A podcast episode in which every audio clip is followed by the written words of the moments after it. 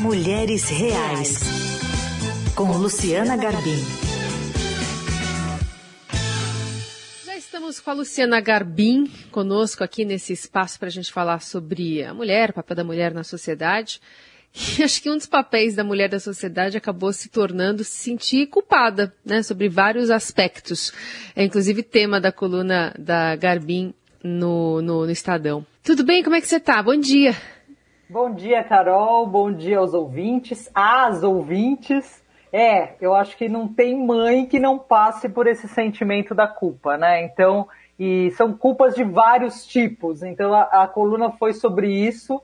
E é engraçado que depois é, eu falei de alguns tipos de culpa na coluna e aí outras mães escreveram para falar de outras culpas que elas sentem e que também não estavam contempladas ali. Então, acho que todas nós, de alguma forma, conhecemos esse sentimento, né? Desde a gravidez até, né?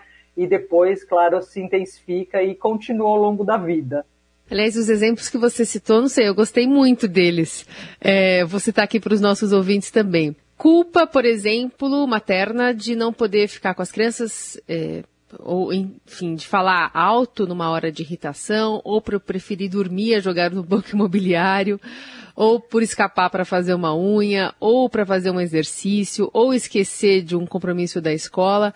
É uma lista gigantesca, né? Que se a gente pensar, é, causa, como a gente falou na semana passada, né? Causa muito estresse, causa problemas de saúde, mas é, de uma certa forma é uma culpa nossa também ter essa culpa, não é, Lu? O que, que você acha? Aí você começa a se sentir culpada por se sentir, sentir culpada, culpada, né? É um ciclo absurdo. É, então eu até fui coletando, conversando com algumas mulheres, né, com algumas mães, assim, antes de escrever a coluna, para ver se esse sentimento que eu tinha era comum, se repetia também com outras mães.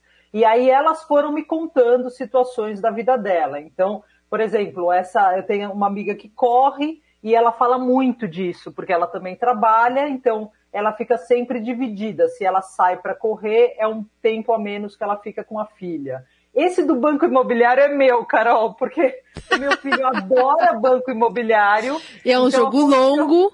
É um jogo que, assim, acaba o ano, mas não acaba o banco imobiliário, né? E ele vira e mexe, assim, principalmente, por exemplo, agora que a gente está na volta do trabalho, né? Essa coisa do trabalho híbrido, aconteceu de novo na semana passada. Eu cheguei quase 10 da noite, e aí ele estava me esperando ainda, com o banco imobiliário Ai. na mão. E aí Ai. eu abri a porta e ele falou: Mamãe, vamos jogar banco imobiliário. E aí, como que você lida com isso, né? Porque você está exausta depois de um dia inteiro de trabalho, já são quase 10 da noite. E aí você vê que a criança ficou te esperando para poder jogar o banco imobiliário.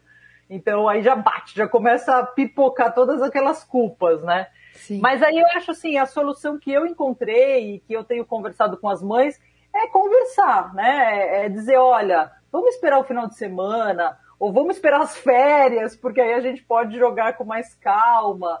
Eu acho que não tem muito assim. Eu conversando até com especialistas, é, eles me apontaram dois caminhos para a gente avaliar quando se trata dessa questão da culpa. A primeira é se a culpa é recorrente. Então, assim, é um tipo de culpa que você sente sempre, né? Toda semana ou até mais de uma vez por semana. Se for, é legal você ver o que está gerando essa culpa. Será que é possível fazer algum ajuste para que você não tenha todo o tempo esse sentimento, né? E uma outra coisa que eles dizem que eu achei bem interessante é essa culpa. Imagina daqui a alguns anos, você acha que isso que está causando essa culpa vai causar algum problema de desenvolvimento para o seu filho, alguma coisa grave? Porque às vezes é alguma coisa da nossa cabeça, assim, que a gente pode, pode resolver internamente e que não afeta as crianças, né? Então, acho que são dois exercícios que a gente pode fazer e que, que são muito válidos. Então, por exemplo, nesse caso do banco imobiliário, eu conversar com ele e falar, olha, será que dá para esperar dois dias que eu vou estar de folga e aí a gente joga com mais calma? Isso não vai afetar o desenvolvimento do meu filho, não vai gerar um trauma, se bem conversado ali, não vai ter um problema maior no futuro. Então, assim, por que não fazer, né?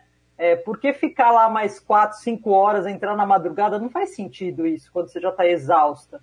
Então, acho que são algumas coisas, alguns, alguns procedimentos que a gente pode incorporar na nossa rotina que ajudam também, né, a mãe a se sentir um pouco mais livre desse tipo de sentimento. Sim. É, vou te contar então também um caso meu. Esses dias, bom, meu filho menor, ele aprendeu, foi alfabetizado basicamente no meio da pandemia, né? Então ele está no momento de começar a ler livros. E a gente tem o costume de, à noite, ler uns livros. Só que eu já tô pelas tabelas, né? Acordo cedo e tal. E aí ele lê devagarzinho aquela vozinha de criança do meu lado. Adivinha se eu não dormi durante a leitura, né? E aí eu, eu acabei dormindo e depois eu fiquei com uma culpa gigantesca, porque meu filho lendo para mim na cama e tal, né? a gente estava num momento legal e eu não estava prestigiando, não estava lá acordada para prestigiá-lo nesse momento. E depois eu fiquei, nossa, mas que, que, que mãe, né, que eu sou, de não estar tá ajudando ele nesse momento e tal. Mas depois é isso, né? É uma questão de você se situar, de entender que tudo bem, até ele também falou, ah, mamãe já dormiu, agora eu vou dormir também. Então, assim, a criança, ela entende ali que você teve uma boa vontade, no caso de você, você teve talvez uma saída melhor, que foi não jogar o jogo imobiliário e jogar para depois. Eu não falei, ah, vamos ler depois, né? E aí a gente vai tentando encontrar essas, essas, essas saídas, né, melhores para todo mundo e errando muito no meio do caminho, né? É, isso eu acho que é, uma, é um ponto fundamental, porque a mãe está muito associada a essa ideia da perfeição, né? A mãe que tem que dar conta de tudo, de que tem que estar tá sempre preparada, sempre feliz, sempre animada, é, com uma energia que não termina nunca, né? Para dar conta de todas as coisas que ela precisa fazer. Então, assim, é, as tarefas que a gente tem, assim, põe muito em discussão isso, né? Esse ideal materno. É claro que aqui a gente não está falando de de problemas, né? Da, da mãe ser negligente, não é nada disso. Tô falando Sim, dessa claro. mãe que se importa, da mãe que quer fazer o melhor para os filhos, mas que ela também precisa pensar um pouco nela, né? Assim, como que ela faz para conciliar essas responsabilidades de ser mãe com também a, a, um pouco do, do bem-estar dela, né? Como, como mãe, até como mulher, como profissional. Então, acho que é isso, assim, refletir um pouco sobre isso, né? O que, que a gente pode fazer que ajustes a gente pode fazer na nossa rotina para que não fique tão pesado. E as crianças são muito inteligentes, né, Carol? Assim, é, elas, elas veem muitas coisas, elas captam muitas coisas, então acho que a gente precisa conversar também com elas, né? E explicar, olha, a mamãe precisa desse trabalho, né, para pagar as contas, para a gente sobreviver bem. Então, assim, é, precisa é, estimular esse exercício de compreensão dos dois lados. Acho que isso é muito produtivo para essa harmonia familiar, né? Até para as crianças é, crescerem conhecendo esses limites, né? O limite de si do outro. Acho que é um, ao lidarmos com as nossas culpas, a gente pode também transformar num, num exercício, né? Num aprendizado em família. É, e acho que como a gente lida com isso, serve como uma instrução para eles também, né? Talvez eles não tenham tanta culpa como a gente, porque está sendo criado num ambiente que as coisas são mais conversadas, né? Que você talvez idealize menos uma situação. Pode ser que isso ajude, né? Sempre o diálogo com a criança ajuda é, não só ela a crescer, mas a gente também, né? Sim, porque não adianta também você estar. Tá você ser uma mãe no limite, né? No limite da exaustão ali, que você começa a culpar o filho sobre coisas que são suas, né? Exato. Então eu acho que o que você disse é perfeito, assim, a gente precisa se cuidar para poder cuidar bem do outro, né? Inclusive nessa questão da culpa. Muito bem, conversa de hoje com a Luciana Garbim para a gente começar a semana já sem culpa, enfim, fazendo o nosso melhor, o que dá, né, Lu? Isso aí, se as ouvintes quiserem mandar também, né, relatos de como elas lidam com essa, com essa questão, acho que são super bem-vindos, assim, é uma conversa que quanto mais gente participar, mais produtiva, assim, mais reflexões ela vai gerar. Então, queria convidar todos que estão ouvindo, que quiserem também mandar como que funciona na casa deles, né, delas, é, manda pra gente que acho que vai ser bem interessante.